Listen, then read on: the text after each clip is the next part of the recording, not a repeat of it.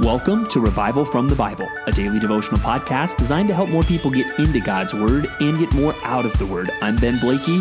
Today's passage is Luke 23.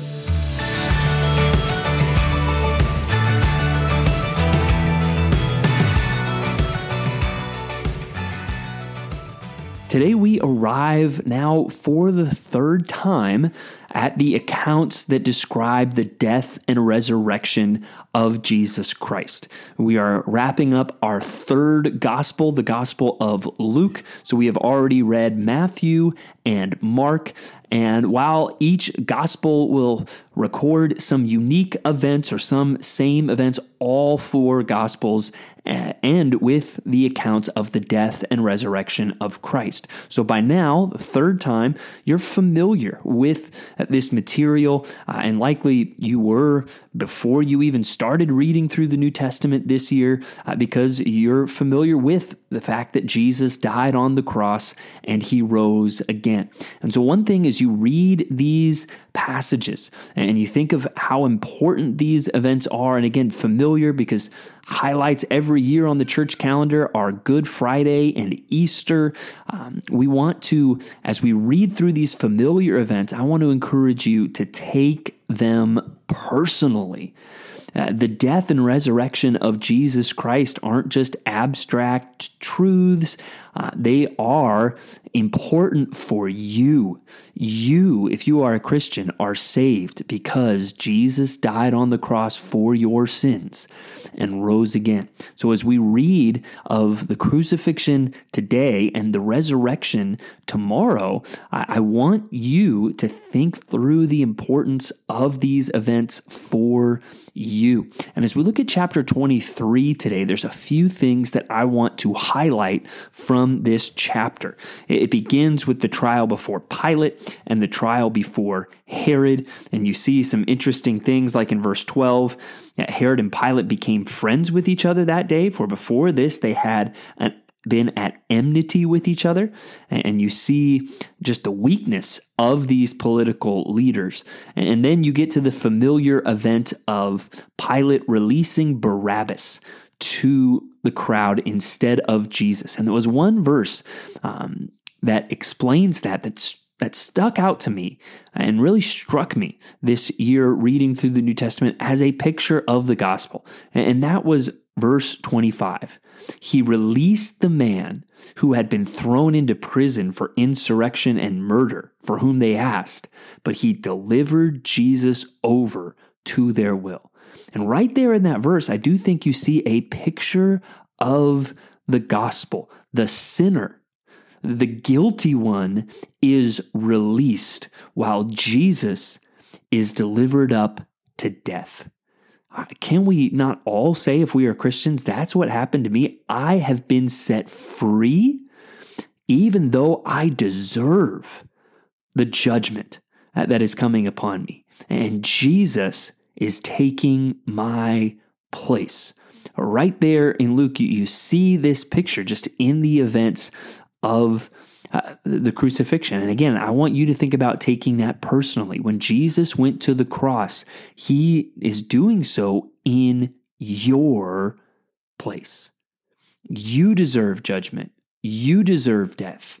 But Jesus takes the death and the judgment that we deserve. Now, we get to the crucifixion. We see Simon is tasked to carry the cross. We see Jesus really giving a lament over Jerusalem and the daughters of Jerusalem. And again, thinking through the judgment that is coming. And he is crucified then with two other criminals. Well, not other criminals, because Jesus was not a criminal, but two others who were criminals are crucified with him. And look at what Jesus says. This is the second thing I really want us to chew on today, is verse 34. And Jesus said, "Father, forgive them, for they know not what they do." That's an incredible statement. For Jesus to be on the cross, I mean, that alone is the greatest miscarriage of judgment that has ever happened in this world.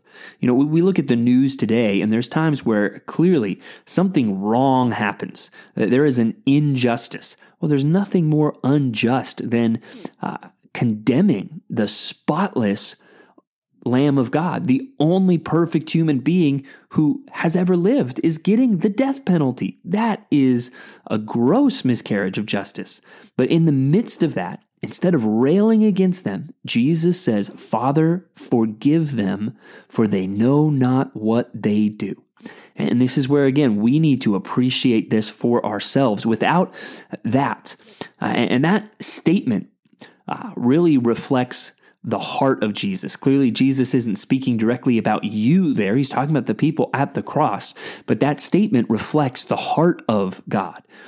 Our God is a God of forgiveness. And without that heart, guess what?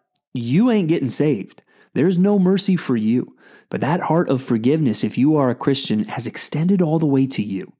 And if you're not a Christian and you're listening to this podcast, you need to know that forgiveness is available to you through Jesus Christ, if you repent of your sins and put your trust in Christ. And like we've talked about with many things in the Gospels, not only do we need to appreciate what Jesus has done for us, Jesus is our perfect example. And how many times do we hold on to bitterness? Do we cry out in anger for justice? Instead of following the example of Jesus and looking at those who have offended us and saying, "Father, forgive them." We're more interested in their forgiveness and in their being right with God than we are in getting satisfaction or in getting justice. And here we see the heart of Jesus in that. And then we see the crucifixion, and we come to this great account of the thief on the cross. And that's the third thing I really want us to chew on as we look at these familiar events of the crucifixion. And this one being unique to Luke, telling us of the repentance of one of the thieves. It says in verse 39, "One of the criminals who were hanged railed at him, saying, 'Are you not the Christ? Save yourself and us.'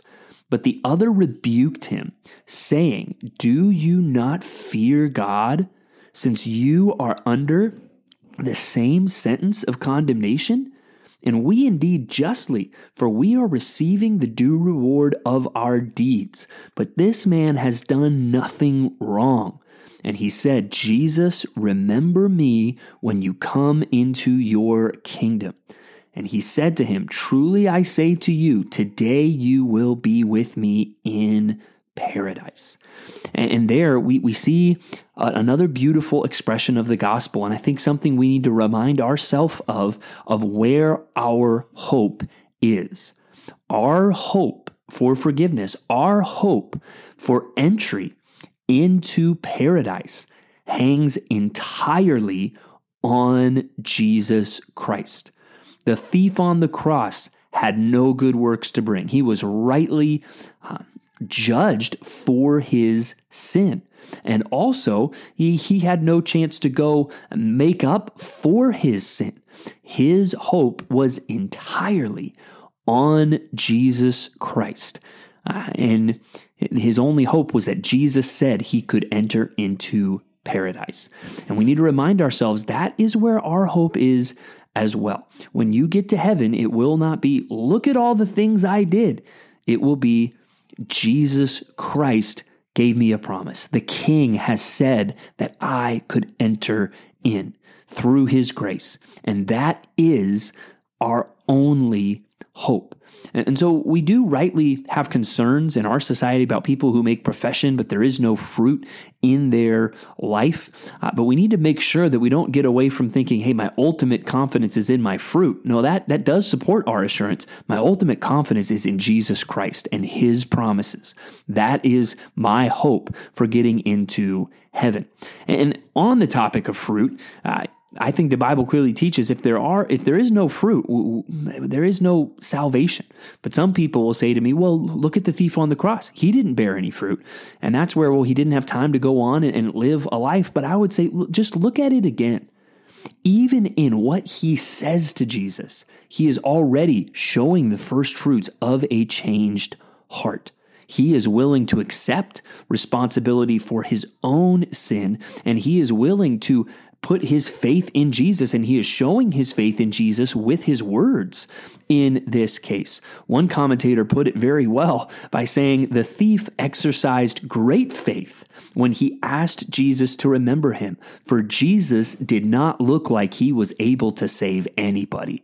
Now, there is fruit of faith even in the words that the thief on the cross speaks, because he is looking at a man that is dying, and even we know from the accounts, dying quicker than he is. And he's asking a dying man, let me into your kingdom. He's looking at a dying man and saying, I believe you're a king. Let me into your kingdom. That's faith. And those words are fruit of faith. So let's even question this whole idea, well, the thief on the cross didn't bear any fruit. I beg to differ. But again, he's a reminder that the fruit, it supports the claim of salvation, but our salvation rests on the promise of Jesus Christ. And that's another thing you need to take personally today. Your hope rests on the promise of Christ. That is your hope for entering into paradise. And then we read about the death of Christ. He says, Father, into your hands I commit my spirit. We see the centurion declaring the innocence of this man. And you see the solemnness of people returning home, beating their breasts at what has taken place. And then we see Joseph of Arimathea step up in what would have been a courageous act to bury Christ. Again, these events may be familiar, but take them personally today. Identify even with Barabbas, that you have been set free because Jesus took your place. Praise God for the mercy expressed in the thought, Father, forgive them, for they do not know what they do. And like the thief of the cross, remember, your only hope is the promise of Christ. The King has welcomed us into his kingdom. Let us rejoice in that. Let us praise God today for the cross. Thanks for digging into God's Word with me today on Revival from the Bible. For more resources, check out RevivalFromTheBible.com. To learn more about Compass Bible Church Treasure Valley, go to CompassBible.tv. The grace of our Lord Jesus Christ be with you.